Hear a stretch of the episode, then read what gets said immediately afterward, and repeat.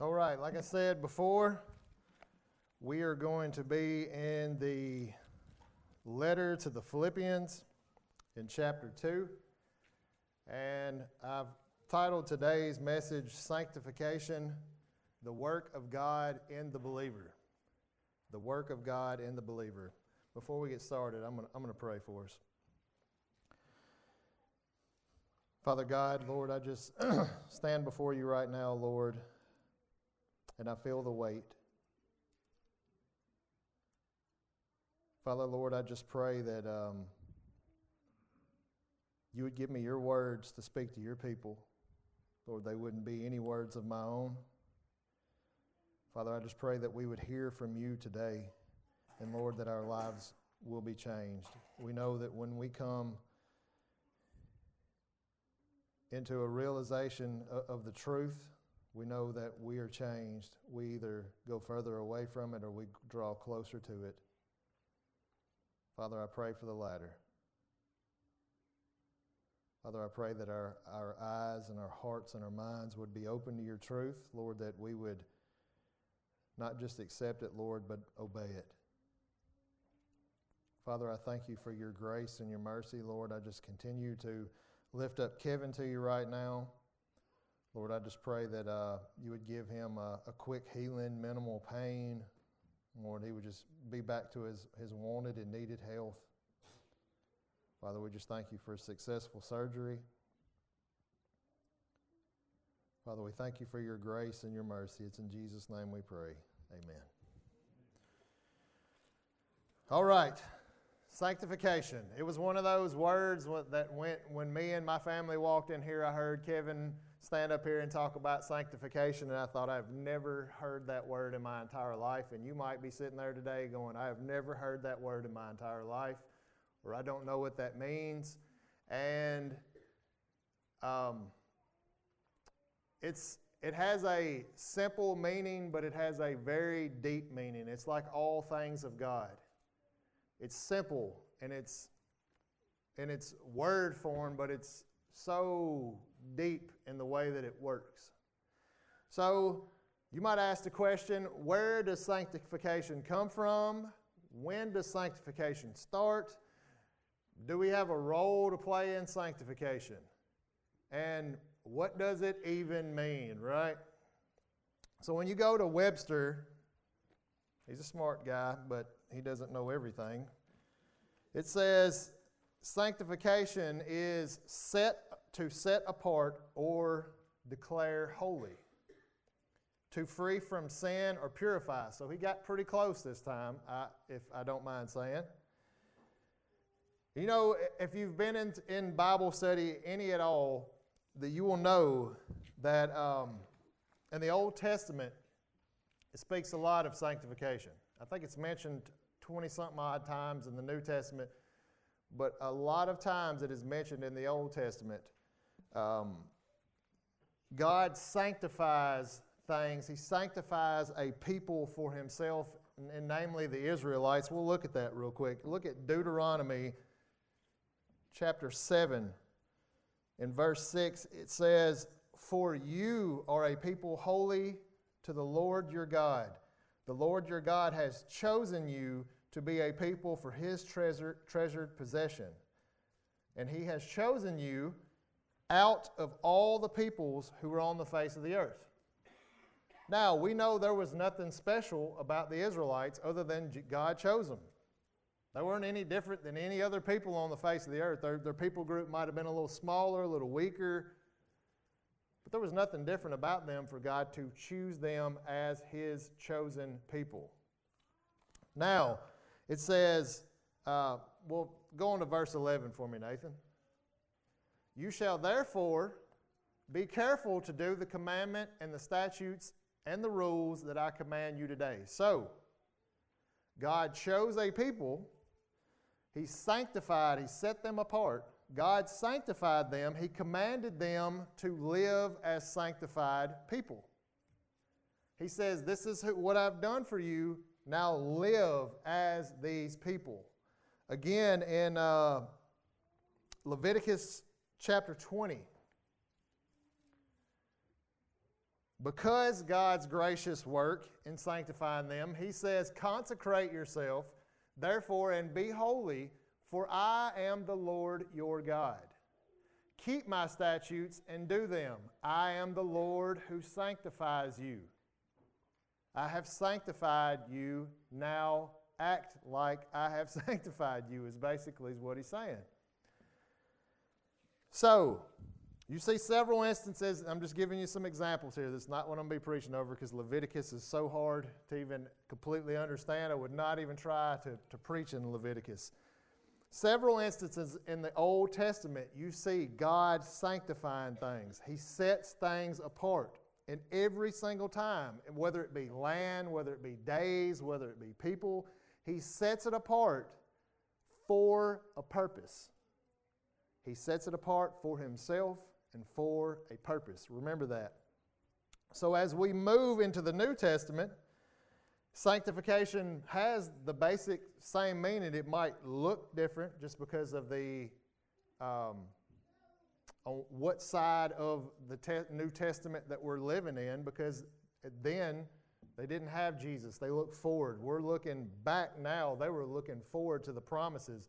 We're just carrying that. We're riding on those promises. That's already happened. So Jesus died. We're just waiting for his return. That's the promise we're waiting on right now. So, moving along. Sanctification has the same meaning. How many in here are have heard of the Westminster Confession of Faith? Anybody ever heard of that? Just a few. If you want to teach your kids, if you want your kids, if you want to have a deeper understanding of the Bible, am I dying here? Okay. If you would like to have a deeper understanding, that's where I would point you. If you want to know the deeper things of God, if you want to understand doctrine, and what I mean is by the Bible explaining the Bible, go there. This is probably the best, uh, probably the best definition of sanctification I've ever heard. And it, it's all it is is basically questions. The catechism is basically or, or the easiest place to go to it. It asks a question, it gives an answer. It's the Bible answering the question. That's it. This thing, I think it's been around since the 1600s and it is solid as a rock.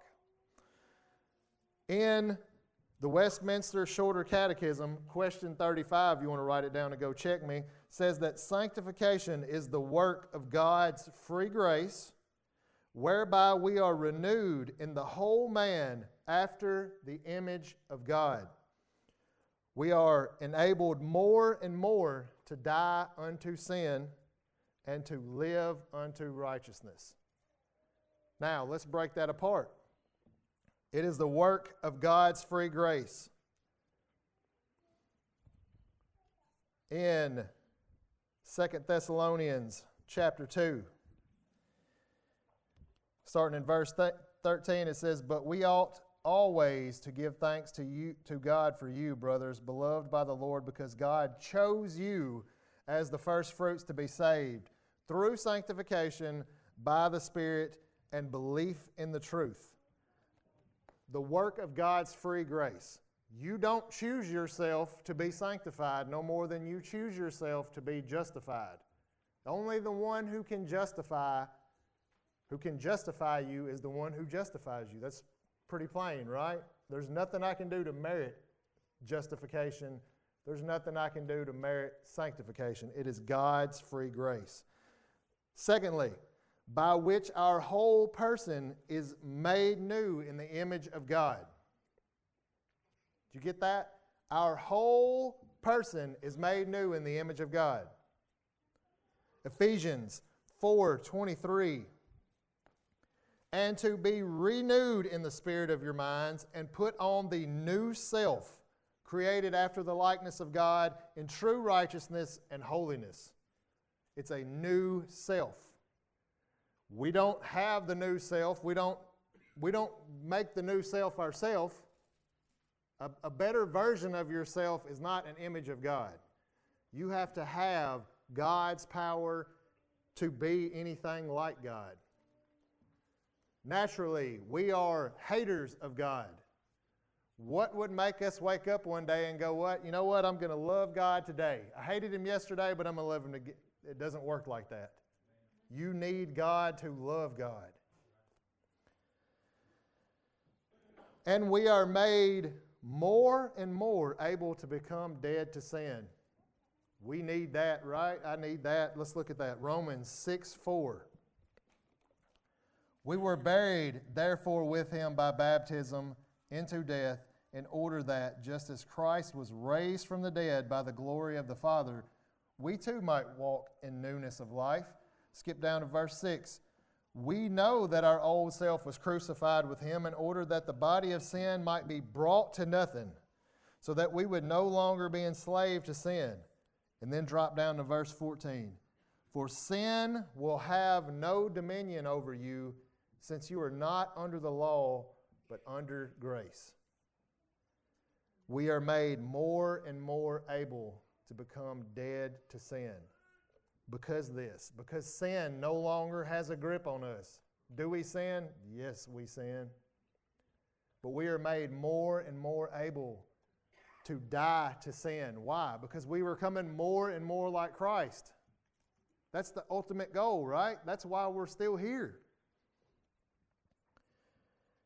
And, and the last point was we are alive to righteousness. Romans 8, 1 through 4. There is that, therefore now no condemnation for those who are in Christ Jesus. Probably one of the best statements. For the law of the Spirit of life has set you free in Christ Jesus from the law of sin and death. For God has done what the law, weakened by the flesh, could not do. The law could not do anything. By sending his own Son in the likeness of sinful flesh and for sin, he condemned sin in the flesh in order that the righteous requirement of the law might be fulfilled in us who walk not according to the flesh, but according to the Spirit. You cannot walk according to the Spirit without God. God has to place the Spirit in you until you before you can walk in the Spirit. All we know before then is walk in the flesh. As a matter of fact, we probably don't even see our sin.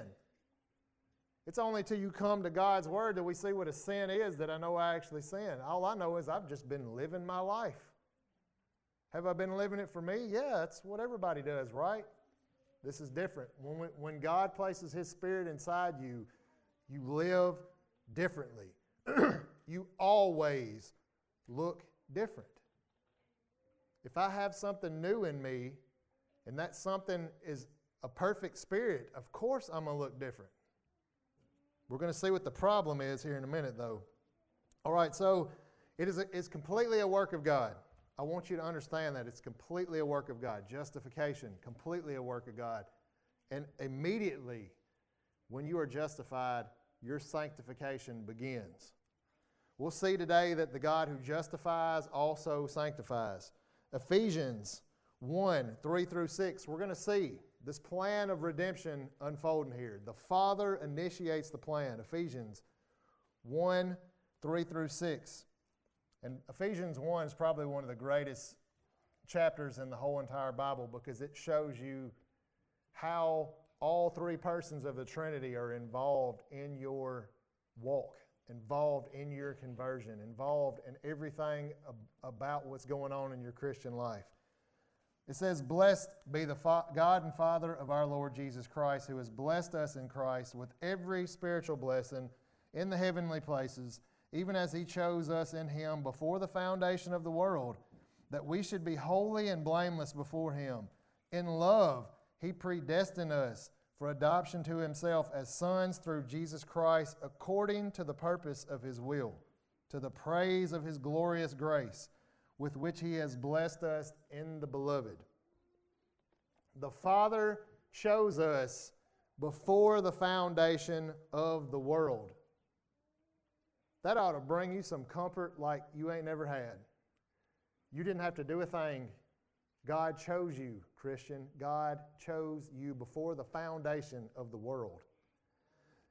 and He predetermined our, our adoption as His children through Jesus Christ. You will notice everything comes through Jesus Christ.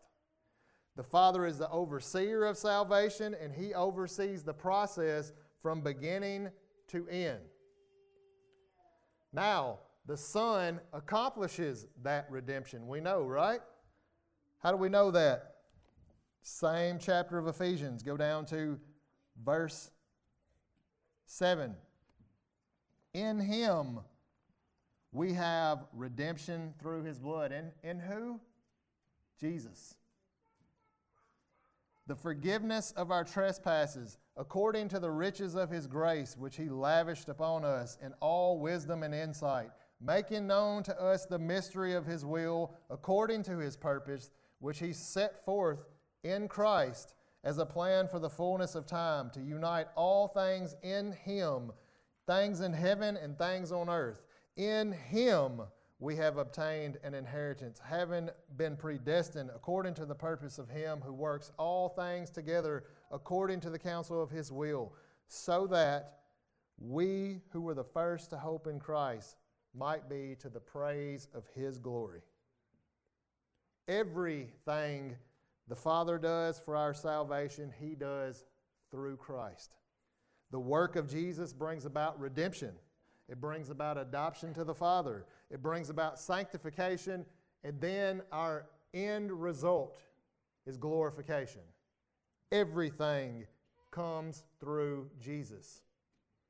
The Holy Spirit then applies the work of redemption to our lives. Let's look at verse 13, same chapter.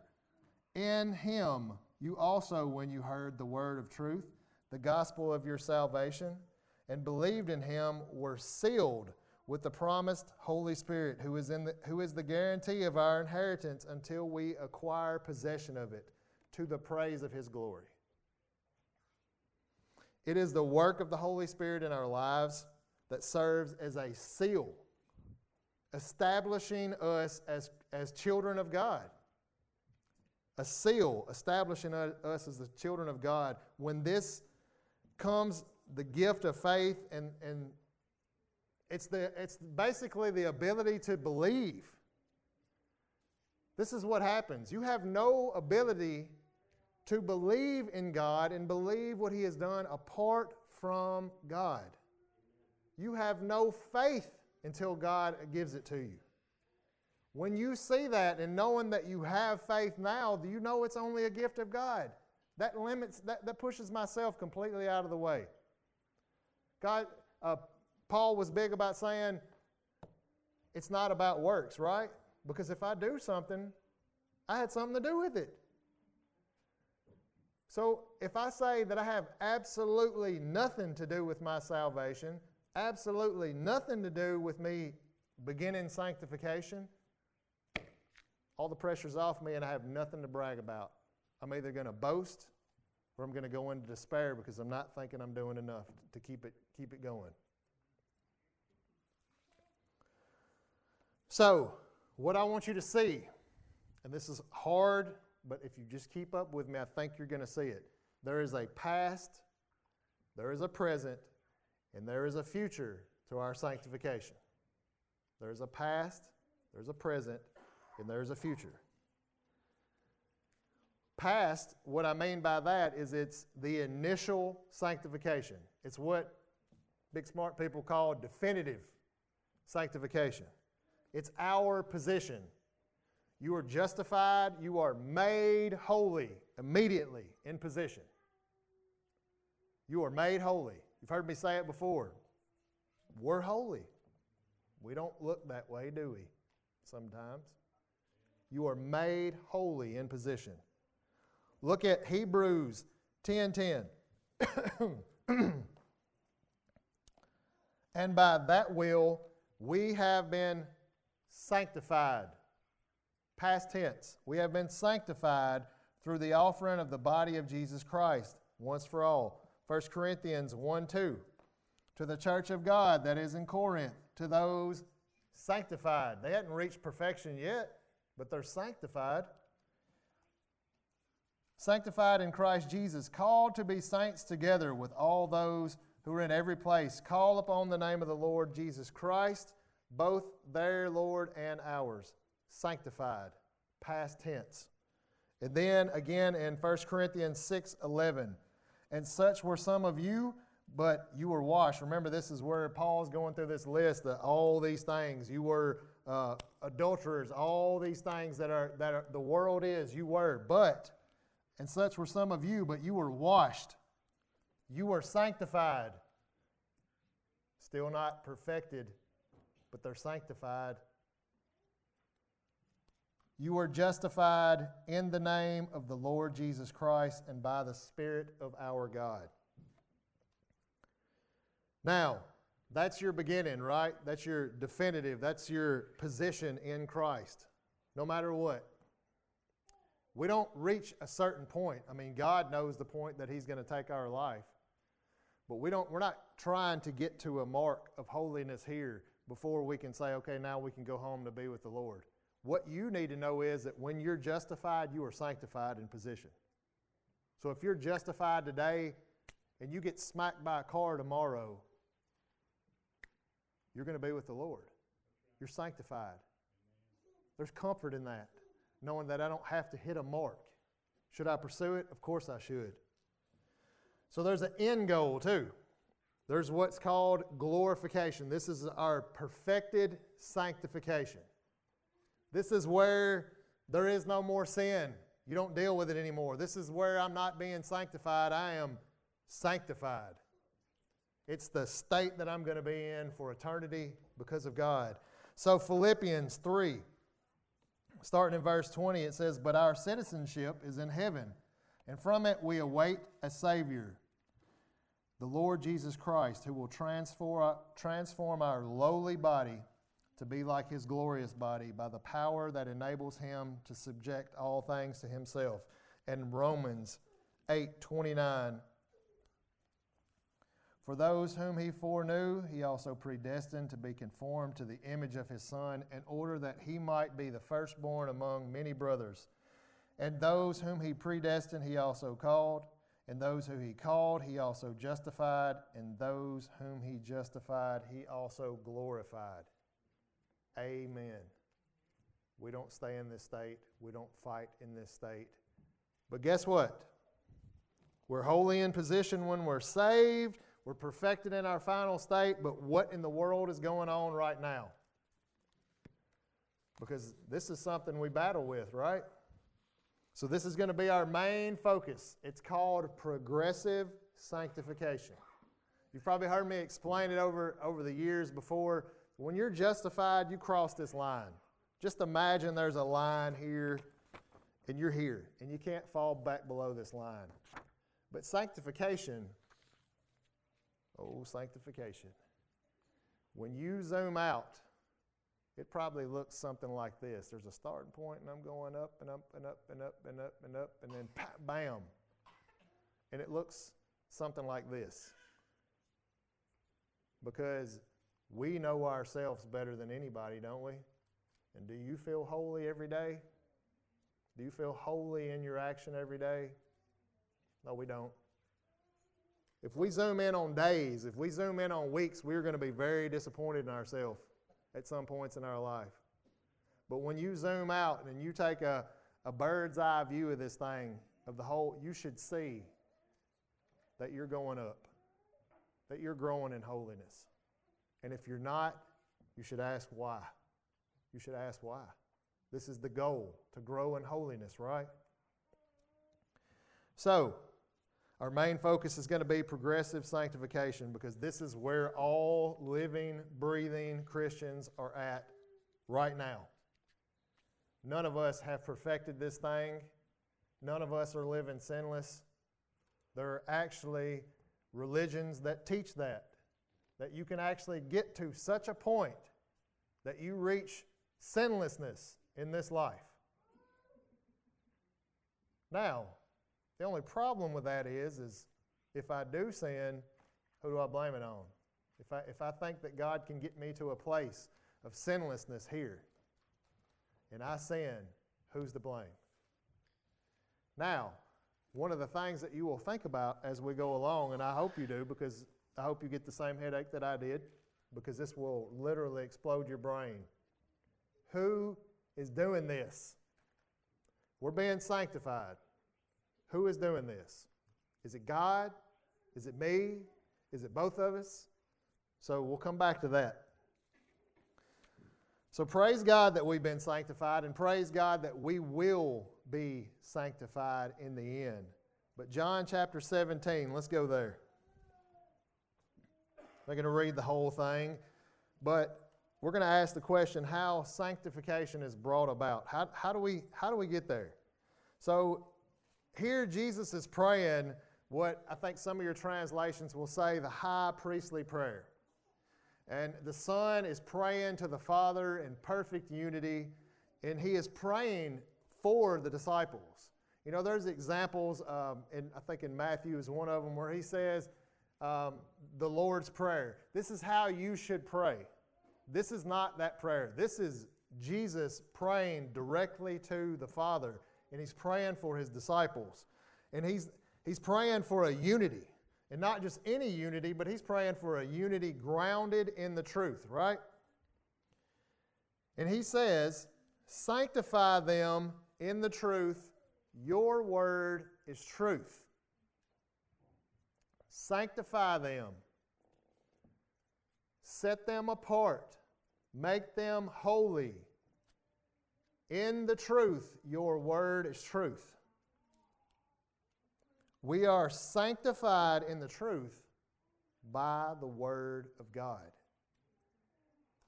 In justification and our initial sanctification, God is the only acting agent. He's the only one that's accomplishing these things, right? Now, we all know that we can't live and breathe and move outside of God's will. Our very next breath comes from God. It's all grace, it's all mercy.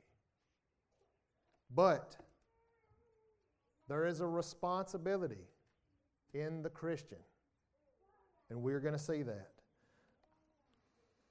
In our verses, Philippians 2 12 and 13, this is going to confuse you so bad because it did me. I want you to know, brothers, that what has happened to me. Wait, I'm in the wrong one. I'm so tore up. Therefore, my beloved, as you have always obeyed, so now, not only as in my presence, but much more in my absence, work out your own salvation with fear and trembling. Work out. He's saying, do something, right? Work out is doing something. For it is God who works in you.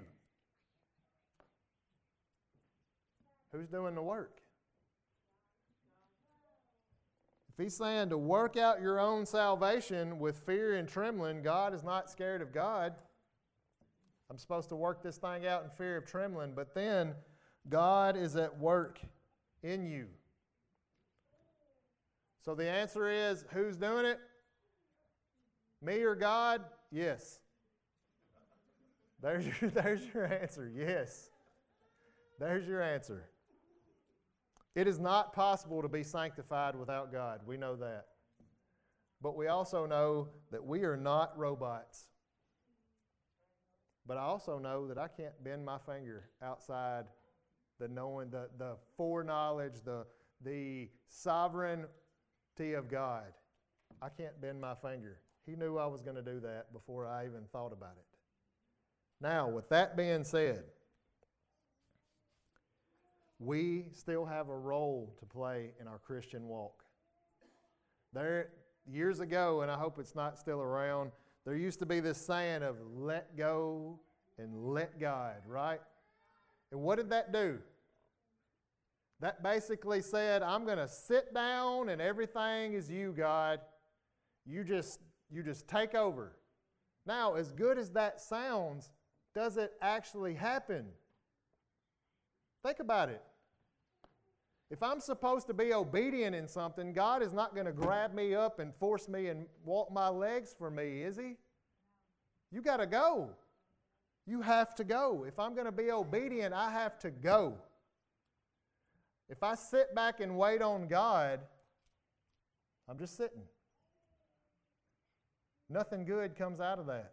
Nothing good. Now, get, don't get me wrong, you can get so sided on the other side to where they have, what is it called? A, a pietist. It's work, work, work, work, work. I can't do enough work.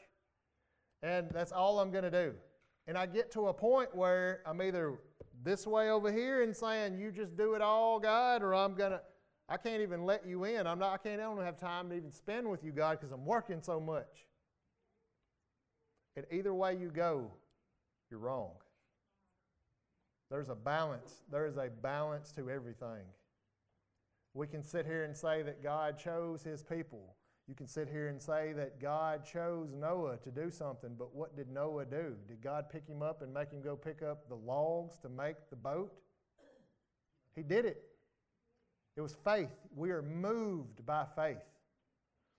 So, how in the world do you work out your own salvation with fear and trembling? For it is God who works in you, both to will and to work for his good pleasure. You fear God because you fear disobeying God. That's how you do it. Because you have such a love for God that you want to obey Him. And like Kevin preached weeks ago, we have such a low view of God, such a low view, and we have such a high view of ourselves.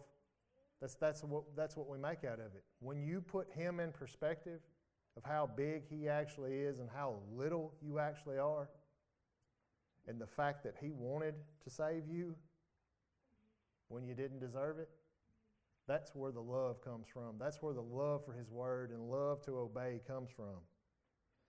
So, like I said, we are not robots, and we still have a role to play. Paul says to work out our salvation with fear and trembling, we should have this healthy fear, right? We should have a healthy fear. When I sin, I think about this, just as, just as an earthly father, let's put yourself there, just as an earthly father. You love your child with everything you have, right? When they're, and they're your child. When they disobey you, do you love them so much that you just let them get away with it? You don't. Why? You, you love them so you're not going to let them disobey you. You love them, so you want them to be people that you can send out in the world and that, that people don't, don't hate, right? You don't want to send a problem into the world, but you love them so much that you want them to, to have a, a good life. You want them to be loved by others. You want them to find their mate. You want them to be desired, right? Now, we're imperfect. Think about a perfect father. Does, does God let us get away with sin sometimes and with no punishment? He sure does. Should he? Probably not. But that's his mercy. That's when we should turn to him and say, I, I deserve whatever's coming to me. But if you don't punish me, then praise you. I'll praise you. I'll praise you no matter what. But there are some times when you can get so wrapped in sin, Christian, you will be punished because God is a good Father.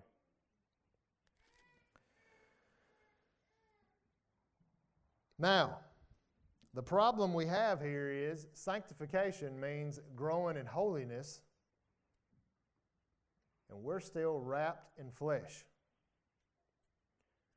Now, I think one of the best representations of this is probably um, the story of Lazarus. We all know that story, right? Mary and Martha send to Jesus and they say, Come, he's sick, he's going to die. And Jesus waits. Matter of fact, he's four days dead by the time he gets there. A lot of commentators said that Jesus was making sure he was good and dead. That way he showed up, there would be no arguing that it was a miracle. And everybody knew, those that even had account of it said that we knew that you could heal him of this disease. Why did you show up late? And, and Jesus was about to show his power. Because we all knew, and they all knew, that God had the power to raise the dead. I mean, He brought us out of nothing. He spoke and, and made this world out of nothing. So Jesus is showing His deity here. And he says, Move the stone away. They move the stone away. And he says, Lazarus, come out. And here comes Lazarus. wrapped up like a mummy. They didn't embalm back then, so they said when they were rolling the stone away, Mary and Martha were, were probably pretty embarrassed because he stunk. Now, this is a picture of God raising a dead man, was completely dead, and now he's alive, and he's wrapped in these clothes, and he says, Take them off.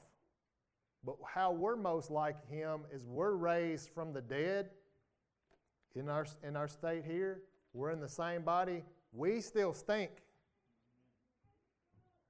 That's the problem. We still stink. We've been raised from dead to death to life, and we still stink. We're wrapped in these grave clothes still. We're still wrapped in the flesh. So, with that being said,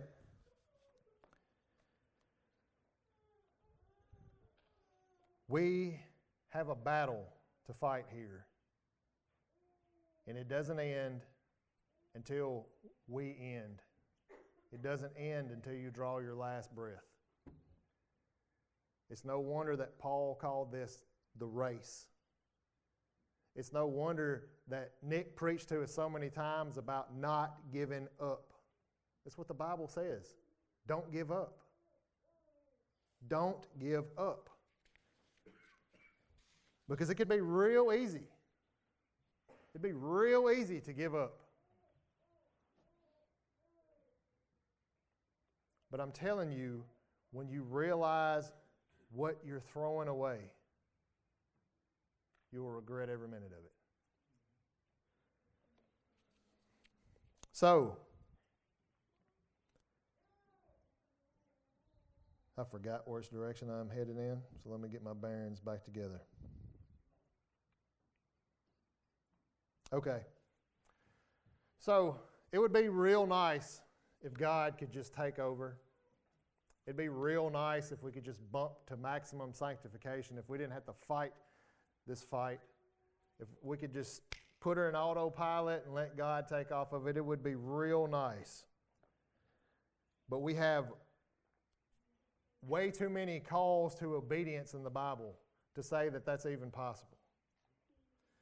One writer that I looked at said justification on the basis, basis of Christ's death for us is the foundation of sanctification, not the other way around. Justification on the basis of Christ's death for us is the foundation of sanctification, not the other way around. The only sin we can fight against successfully is a forgiven sin. It makes sense, don't it? Without a once for all justification through Christ, the only thing that our striving for holiness produces is despair and self righteousness. Either I feel so holy or I feel like I can't even come close. The work of God in justification does not make sanctification optional, it makes it possible. There is a necessity for pursuing a holy life. This is something in our time, and I'm sure in times before, people have struggled to care about, right? Very seldom do you ever even hear this word spoken amongst huge audiences. It's very apparent that our so called church, not here, but as a whole, the church in this country does not care about holiness. Very apparent. You call yourself a church, but you don't care about holiness. Something's wrong.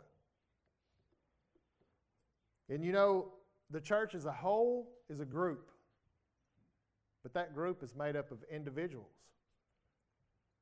You know, there was an old song years ago, and I'm, I'm not even sure how it completely goes anymore, but it said it starts with me. Maybe the church is not the problem, maybe the people are the problem, right? Maybe it ain't the whole group, maybe it's the individuals that are the problem. You know, I got to thinking, what, what, are some of the, what are some of the falls that, I, that I've had, the pitfalls I've had in my own walk, and probably some of you might be having too?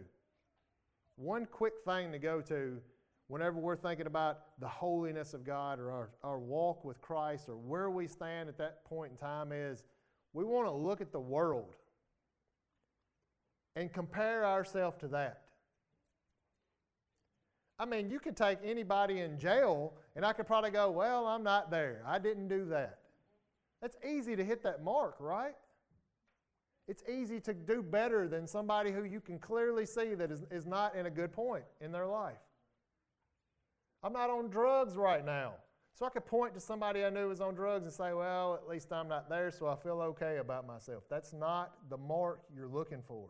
That's not your standard. That is not your standard. When you look at yourself compared to Christ, where do you line up? There's a huge gap. A huge gap. Another mistake that I, that, I, that I found myself doing is hanging God's grace around my neck like I've got a VIP pass to just say whatever and do whatever I want because God's got me covered.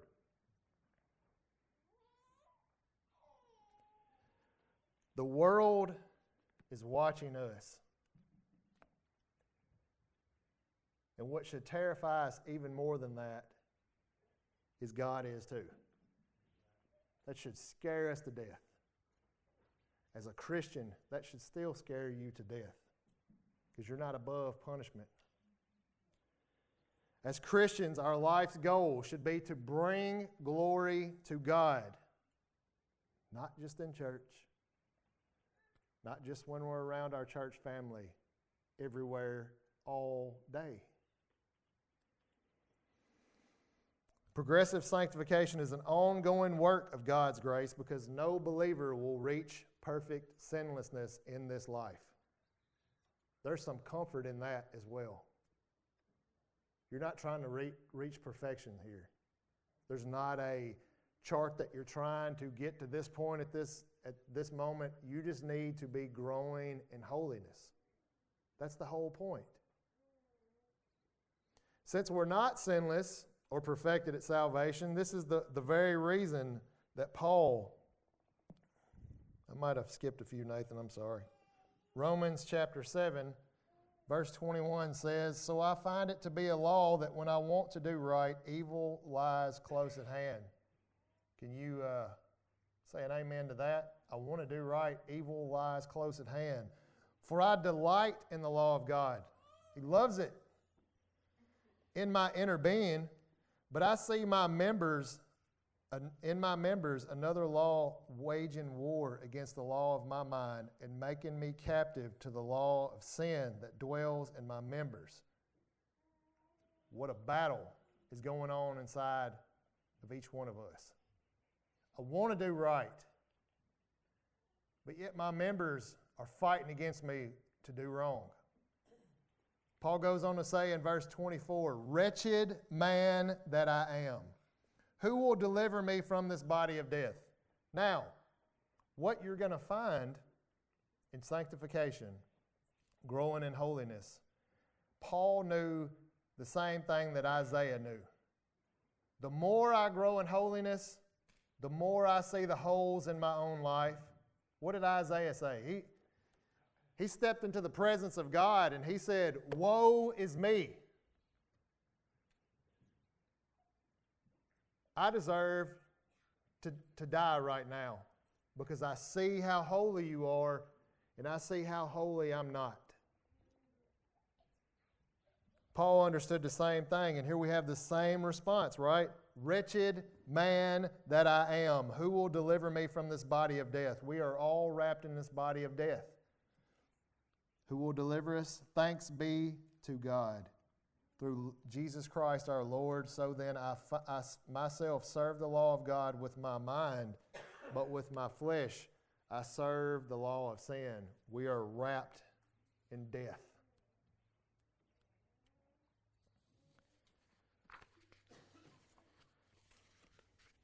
Now, even though we know sinless perfection is not possible in this life, Christ likeness should still be our main goal. We can ask simple questions like How can I be a better husband? Be more like Christ.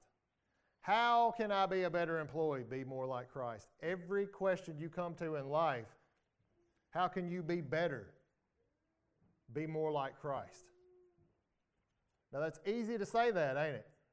It's real easy to say, oh, just be like Christ. What was that old saying? Be like Mike back in the day, be like Christ. But here's the problem. When we find that we struggle to be like Christ, could it be that we really don't understand what it means? If you want to know what Christ is like, where do you go? We can't be Christ like if we don't know what Christ is like, do we? And I'm telling you, from my own experience, Sunday will not get you there. Sunday alone will not get you there.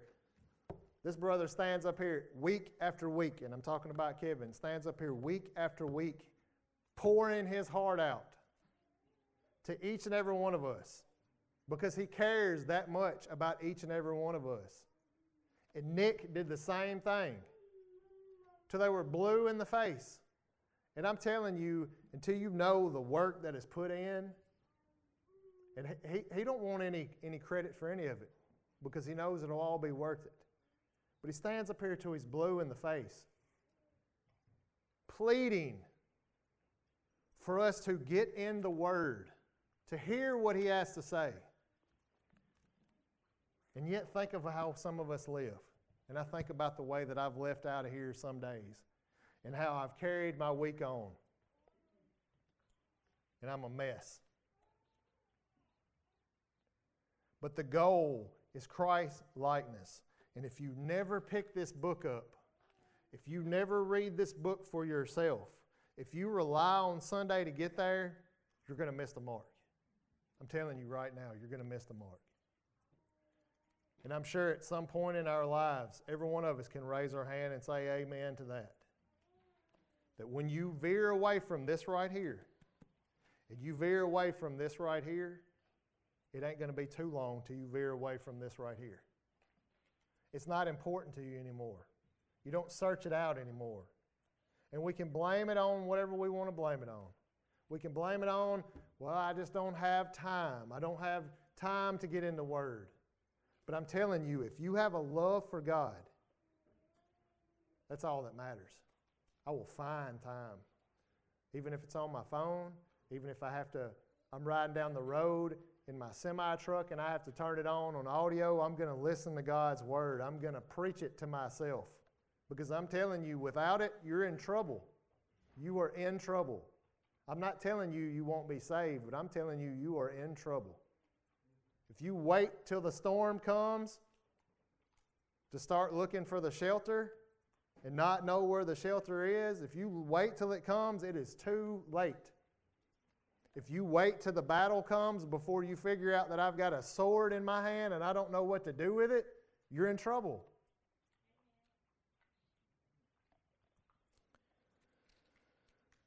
Now, I want to give you some comfort here, so let's go to 2 Corinthians 4:16. it says, "So we do not lose heart, though our outer self is wasting away, our inner self is being renewed day by day." Paul is saying, don't lose heart, don't give up.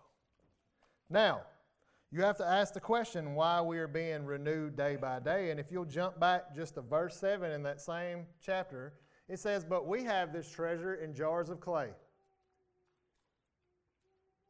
to show that the surpassing power belongs to God and not to us. We have this treasure in jars of clay. We have this, Paul was talking about ministry, but it's, we have the gospel of Jesus Christ in jars of clay here.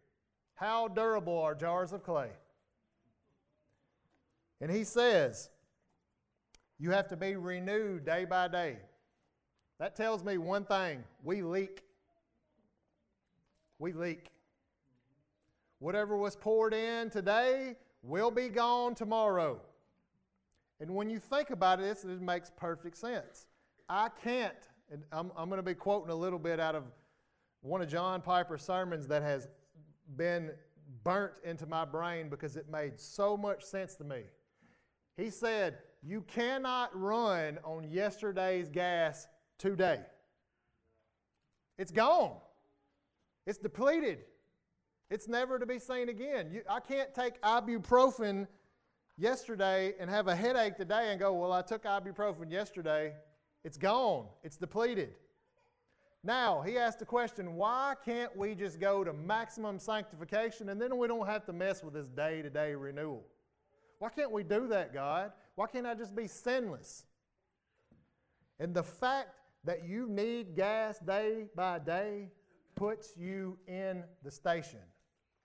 You keep coming back because you know yesterday is gone. The mercies of yesterday are gone. Like Jesus said, don't fret for tomorrow. Today's got enough trouble, right? It's the same way. I'm running on today's mercies now. We feel those, right? But they're not going to do you any good tomorrow.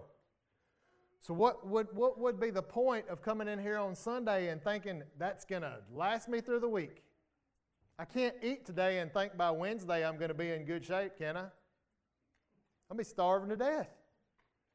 It's the same way in our spiritual walk. This will not get it.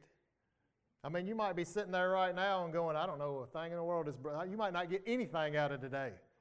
Then go home and study your Bible, please, because you will not make it tomorrow off of my big mouth blurting today. It's not going to happen. So, knowing that we must be renewed day by day because we leak, you've got to come to this day by day day by day renewal. Now, if we do that, and we know that yesterday's mercies don't cover today, and we know that the God has designed this for a reason.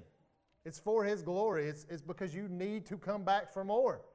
He's going to show you that you deplete, that you leak. This is the reason He sanctifies us slowly. This is the reason this is called a walk, not a leap, not a jump. It's a walk, and it's a slow walk. And it might look something like one step forward and two steps back at some point. But it's a walk. Do not give up. Be renewed day after day.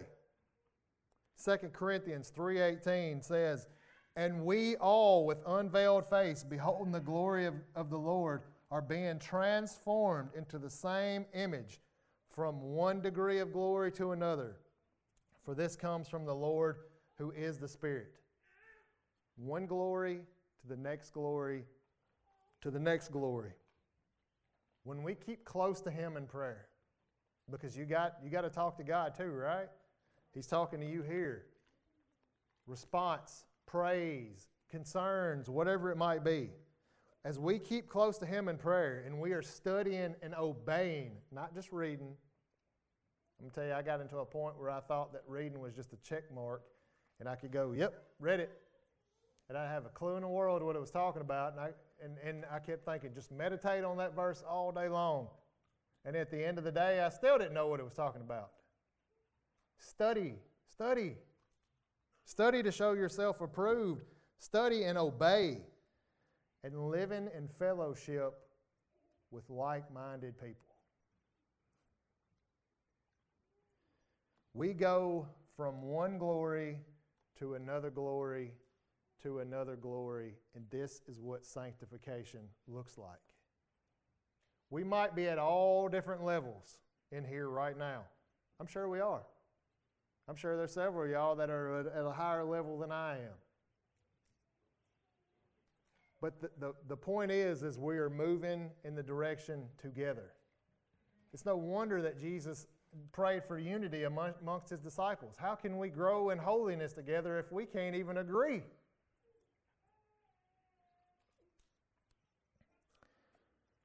We cannot be sanctified apart from the Word of God, and so we must strive. Strive. I said strive. We've got to work. We've got to work to cultivate a deep love for the Word of God. It's, there's no excuses. There's no excuses. You got to have it whether you read it, whether you listen to it, whether somebody reads it to you, you study it together, whatever it is, you've got to have it every day. Cultivate a love for it. When I think of cultivate, I think you've got to turn something up, right? Sometimes I really don't want to pick this thing up. But whenever I understand that I cannot live without it, I can't make it day by day, I can't make it. I picked it up yesterday, so I'm good today. I can't do that. When I realize that, that cultivates it. I've got to have it, God. I have got to have your word. I've got to know what you say. So, if you don't have it, what's the way do you get it? Number one, you got to pray for it. Because this is God working in you. And if you want to have a deep love for the Word of God, ask Him to give it to you. Ask Him to give you the time. Whatever it might be, ask Him for it. If you go to Him for it, when it's His Word,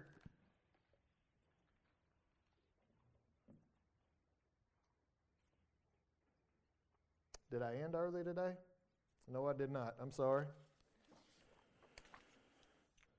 Dale, if y'all want to come back up, I think the takeaways from this is you, we are all in a process right now. If you are a believer, if you are a child of God, you are in a process right this moment. And I don't know where you stand. I don't even know if you're a child of God. So if you're not, then I, I beg and I plead with you today trust in Jesus. Trust in Jesus. If you got questions about that, come and talk to me. But know, believer, that you are being sanctified now. And if you can't see it in your life, then you've got to be, you've got to be crying out to God. What are you being distracted by? Do I even have a, a love for God's Word? Do I even care that I'm being sanctified? Those are questions that we have to ask ourselves. The Bible tells us to examine ourselves, right? It doesn't just mean, did I wake up today? Do I still have my Bible? Did I go to church? Examine yourself in your faith. Do I live my life in such a way that I show that I trust God? Not for others to see, for my own confirmation. Others are going to see that. They're going to see the love you have for God. You don't have to tell them, they'll see that by the way you live your life. One of Nick's favorite sayings that he, he had, that, that one other one of those that's burned in, and I use it all the time, is you can tell me all day long what you believe. I can tell you all day long what I believe, but I know what you believe by the way you live your life. You can wear Christian shirts all day long, and I've seen this happen. Matter of fact, it happened at my house one day. Guy had a Christian shirt on, and words flying out of his mouth that I've never heard God speak of. You can, you, can, you can wear the Christian shirts, you can slap the bumper stickers on your car, but do you live it? Do you live it like you believe it?